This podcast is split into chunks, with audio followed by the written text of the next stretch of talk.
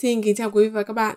Chào mừng quý vị và các bạn đã đến với Tài chính quốc tế cuối tuần số 94, số khép lại cho tuần từ 21 cho đến 27 tháng 11 và mở ra những lưu ý cho tuần mới từ 28 tháng 11 cho đến mùng 4 tháng 12. Thưa ông Trần Khắc Minh, có lẽ hiện tại đã là lúc mà chúng ta nên đưa ra những dự báo cho năm 2023. Thưa ông, theo ông thì năm 2023 liệu sẽ có những tín hiệu tích cực hơn 2022 hay không thưa ông? Vâng, wow chúng ta bắt đầu số 94 bằng à, bằng một phần ngắn gọn về dự báo kinh tế thế kinh tế thế giới năm 2023 sẽ như thế nào. À, có lẽ là bây giờ thời gian đã là đủ để chúng ta có một cái nhìn tương đối là rõ ràng hơn về tương lai gần của nền kinh tế quốc tế. Tất nhiên ờ, như một câu nói rất nổi tiếng là không không ai biết trước được tương lai. Ờ, tuy nhiên là ngành dự báo, phân tích và dự báo vẫn là một ngành ờ, rất cần thiết cho tất cả mọi lĩnh vực trong cuộc sống, đặc biệt là trong thị trường tài chính. vậy thì ở đề tài um,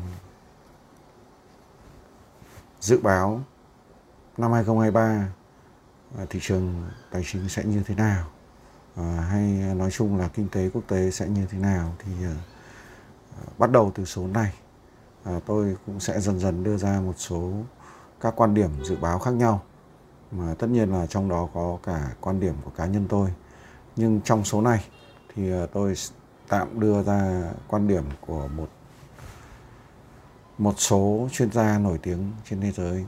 Đầu tiên là chúng ta đã biết rằng là khi mà các ngân hàng trung ương đều giáo diết, thắt chặt tiền tệ và tăng lãi suất liên tục để đối phó với lạm phát, thì ờ, kinh tế toàn thế giới đang phải đối mặt với ờ, suy thoái kinh tế ờ, trước mắt là suy thoái trong năm 2023 và nguy cơ khủng hoảng tài chính ở các thị trường mới nổi cũng như là nền kinh tế à, các nền kinh tế đang phát triển là rất rõ ràng. À, điều này à, có lẽ là không gây bàn cãi mấy nhưng à, nó sẽ diễn ra như thế nào? Thì à, theo nhà kinh tế trưởng của Viện Tài chính Quốc tế Robin Brooks thì cho rằng suy thoái toàn cầu vào năm 2023 à, là trường hợp tốt nhất. Và ông đã nói rằng là à, đã điều chỉnh cho các hiệu ứng cơ bản thì có thể vào khoảng à, 0,3% vào năm tới. À, và tăng trưởng toàn cầu sẽ chỉ vào khoảng dương 1,3% con số này sẽ yếu như năm 2009 khi mà mức tăng trưởng toàn phần thấp hơn uh, dương 0,6%. Và viễn cảnh của của Robin Brock thì ờ, đưa ra một lời cảnh báo rằng một cuộc đại suy thoái khác đang ở phía trước và ông ta có kết luận một ờ, cách rất ngắn gọn đó là năm 2023 sẽ rất là tồi tệ. À, theo biểu đồ thứ nhất thì chúng ta thấy rằng là đó là phân tích của Robin Brooks. Và một trong những chỉ báo mà dễ thấy dễ thấy nhất và lớn nhất cho thấy rằng là tăng trưởng kinh tế của toàn cầu đang chậm lại rõ rệt đó là giá cước ờ, container giảm và thậm chí là rất mức độ giảm rất nhanh gọi là sharply uh, ờ, đó là một uh, một chỉ báo cho thấy rõ rằng là nền kinh tế quốc tế đang chậm lại. Một uh, trong những người rất nổi tiếng trong uh, thời gian gần đây đó là chiến lược chiến lược gia của ngân hàng uh, Standard Chartered. Ờ, ông Eric Robenstein nói với chúng ta rằng suy thoái kinh tế toàn cầu dự kiến sẽ xảy ra vào nửa đầu năm 2023. À, ờ, và một thông tin uh, chi tiết khác đó là uh, uh, một trong những uh, nhà phân tích lừng lẫy uh, được cho rằng là rất chính xác trong giai đoạn vừa qua, thì chỉ ra rằng đường cong lợi suất thập niên 2010 của Hoa Kỳ à, bị đảo ngược nhiều nhất kể từ tháng 2 à, năm 1982 cho đến nay. Ờ, đây là chỉ báo chính tốt nhất về suy thoái trong 50 năm qua, nhưng dốc xuống, nó dốc thẳng xuống, thì nó lại là một chỉ báo tốt nhất cho thấy suy thoái đã bắt đầu và uh, xoay trục ừ, chính sách tiền tệ sắp xảy ra. Ờ, và nếu Fed và các ngân hàng trung ương khác tiếp tục tăng lãi suất thì họ sẽ có một ờ, cái chết về mặt chính sách kinh tế vào năm tới khi mà kinh tế toàn cầu giảm tốc và theo JP Morgan thì uh, trường hợp cơ bản nhất của năm 2023 đó là kinh tế Mỹ suy thoái và dẫn tới là toàn cầu cũng suy thoái theo. À, đấy là những à, quan điểm tóm tắt à, đầu tiên về à, về tương lai của nền kinh tế toàn cầu năm 2023. À, tôi sẽ quay trở lại à, chủ đề này à, trong một số lần tiếp theo. À, hôm nay thì có lẽ là chúng ta chỉ tạm thời biết như thế. Trong ngắn hạn sắp tới, các đồng tiền chủ chốt mà chúng ta thường hay theo dõi như cặp tiền Euro USD, cặp tiền Yên Nhật USD, chỉ số đồng đô la DXY hay là các cặp hàng hóa như vàng, dầu thô, cryptocurrency, vân vân sẽ có biến chuyển như thế nào thưa ông? Chúng ta tiếp tục vào phần 2 là phần phân tích các đồng tiền chủ chốt cũng như là một số hàng hóa đặc thù. Đầu tiên là chỉ số DXY, chỉ số sức mạnh đồng đô la Mỹ. Như chúng ta đã thấy trong tuần vừa qua, mặc dù là không có tin tức gì lớn và thị trường giao dịch à, khá là im ắng do Mỹ và một số quốc gia à, đang đi vào à, ngày kỳ nghỉ lễ tạ ơn Thanh Nghi Vinh. Ờ, cho nên là thị trường không quá sôi động. Nhưng chúng ta thấy rằng là DXY vẫn tiếp tục ờ, có xu hướng điều chỉnh xuống trước khi dừng lại vào cuối tuần. Vậy thì đánh giá ngắn hạn như thế nào? Ờ, trong trường hợp DXY tích lũy trên mức uh, 105.14 cho đến 104.49. Đây là một vùng hỗ trợ rất quan trọng. Nếu vùng này được giữ vững thì ờ, chỉ số DXY sẽ ờ, tăng trưởng lên trên có thể là khu vực ờ, ngắn hạn trước mắt sẽ là 107.87 cho đến 109.22 hoặc cao hơn. Tuy nhiên nếu uh, vùng hỗ trợ này bị xuyên thủng thì uh, DXY có thể sẽ đối diện với một nhịp bán tháo mới. Liên quan chặt chẽ đến DXY là đồng euro, thì chúng ta thấy là trong tuần vừa qua đồng euro cũng có xu hướng hồi phục. Tuy nhiên hiện tại thì nó vẫn đang ờ, ở dưới mức rất quan trọng, đó là mức ờ, 1.0480.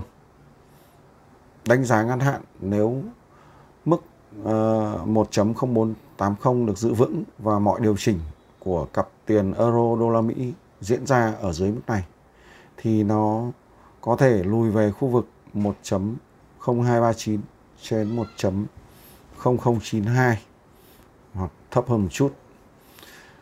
À, ngược lại, nếu ờ, khu vực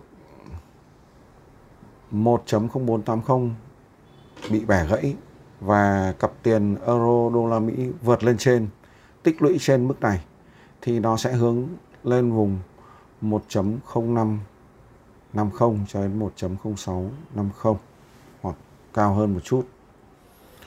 cặp tiền thứ hai là cặp tiền đô la Mỹ yên Nhật thì chúng ta thấy là cùng với nhịp điều chỉnh của DXY thì trong tuần vừa qua đô la Mỹ yên Nhật cũng đi xuống. Đánh giá ngắn hạn, nếu cặp tiền này tích lũy trên mức 137.65 nó có thể tăng trưởng trở lại khu vực 141 cho đến 142 trước khi có động thái mới. Ngược lại, nếu 137.65 bị bẻ gãy và à, cặp tiền này đi xuống dưới thì à, nó có thể tiếp tục suy giảm về khu vực 135 cho đến 131.6 hoặc thấp hơn. Tuy nhiên, uh, xin lưu ý là khu vực 131 cho đến 130 là một khu vực uh, được tính là mức hỗ trợ rất mạnh cho cặp tiền này trong ngắn hạn.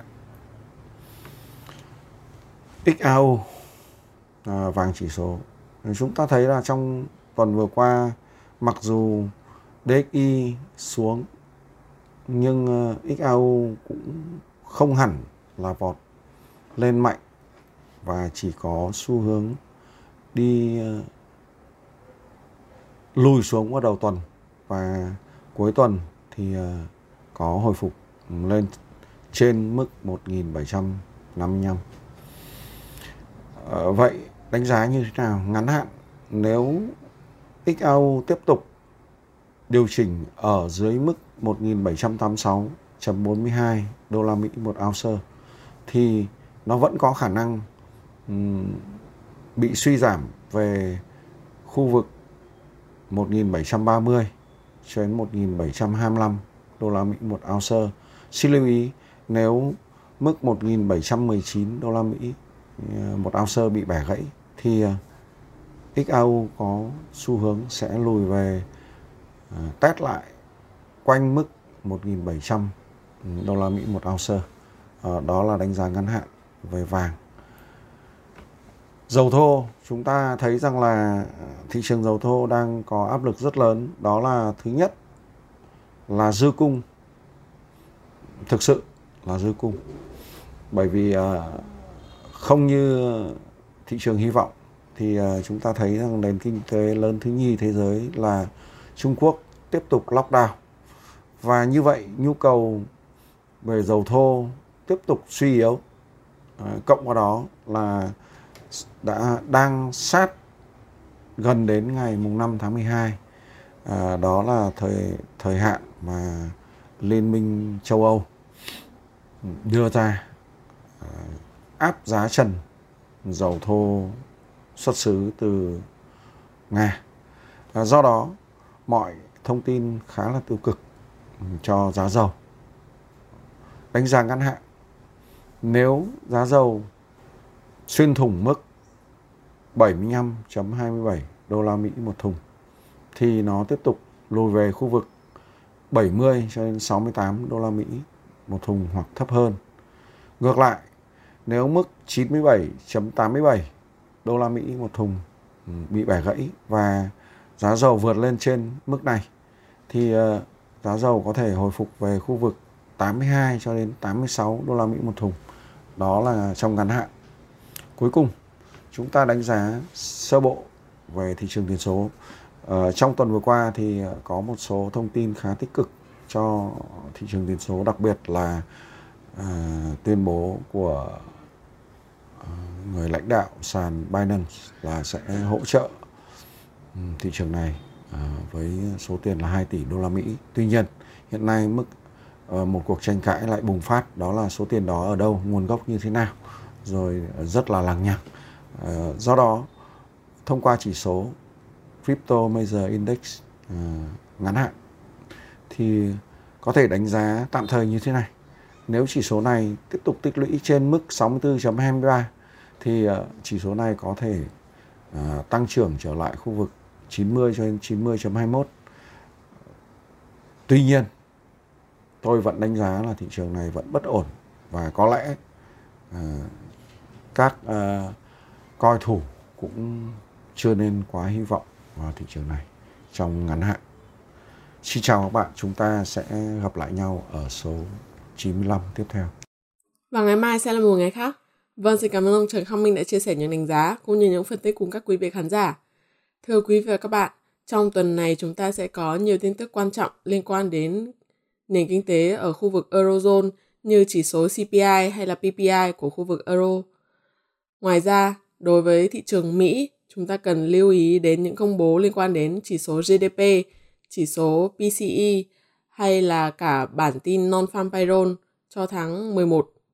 Chúng tôi xin mời quý vị và các bạn hãy chú ý theo dõi và quay trở lại chương trình vào chủ nhật tuần sau để chúng ta cùng tiếp tục theo dõi, đưa ra những dự báo tiếp theo cho thị trường tài chính thế giới nhé. Xin cảm ơn các bạn. Các bạn có thể đưa ra những câu hỏi, chủ đề mà các bạn quan tâm ngay dưới phần comment video YouTube hoặc trên trang Facebook của ông Trần Khắc Minh. Ngoài ra, hòm thư trần.khắc.minh a gmail.com cũng luôn hoạt động để nhận những thắc mắc, góp ý từ khán giả. Những câu hỏi, chủ đề được đề xuất bởi các bạn sẽ được ông Trần Khắc Minh giải đáp trong các số tài chính quốc tế tiếp theo.